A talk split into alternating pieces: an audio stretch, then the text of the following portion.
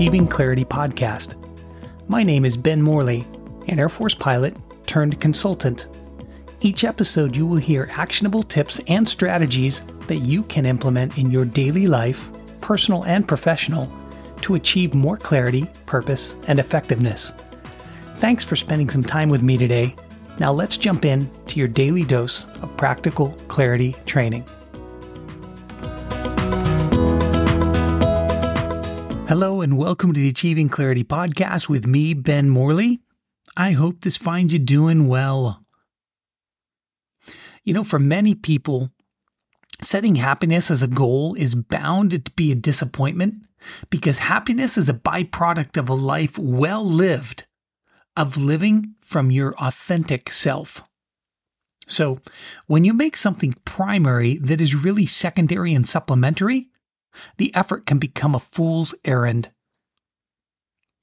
I think happiness is the result of being intentional with your life, being a great person, living the best life that you can, loving people, being kind, helpful, and present. Keeping core values like these at your focus can result in the happiness so desperately desired. To pursue happiness on its own is a bad idea because it comes to you through these other core tenets and you do not need to chase them. Have you ever watched the musician Pharrell's music video for his song Happy? It shows people dancing and singing at church and running and doing sports and swimming and cooking and sleeping and driving in the convertible. That is my point.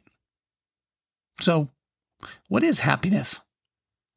It really is subjective, but what is true is whatever makes you happy and lights you up is what you should be doing more of in your life. I think this is a good thing because if you find out what makes you happy and you do more of it, then you will likely have more happiness in your life. Now, this type of mindset is designed and intentional because you find out what makes you happy, not what makes someone else happy when you do it.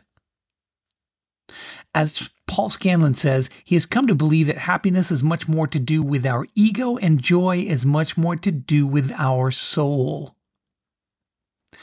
If we live our life from the ego, happiness becomes a false construct.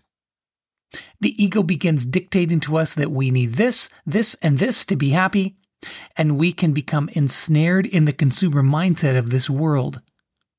I'll be happy when, dot, dot, dot, becomes the well versed tattoo on our identities. So happiness can become a state. And in so doing, you can transfer your potential current happiness to a future version of you, which is why happiness is a bad idea to pursue on its own. But if you live much more from your soul and live in the state of joy that is much more to do with creation, much more to do with the big picture and living beyond yourself and serving something bigger than yourself. Often, joy and happiness are used interchangeably, but joy is much more of a state to do with living from the essence of your soul.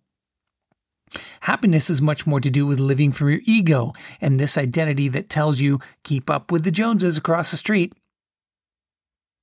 Ego says you will be happy when you have this much money, or that house, or that job, or that partner, or that lifestyle.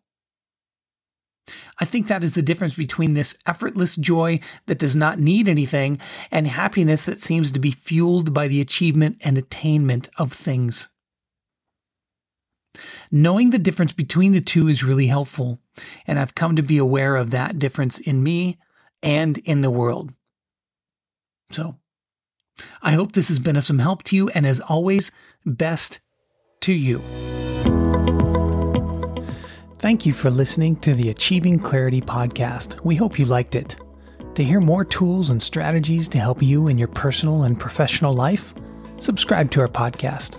Thank you again.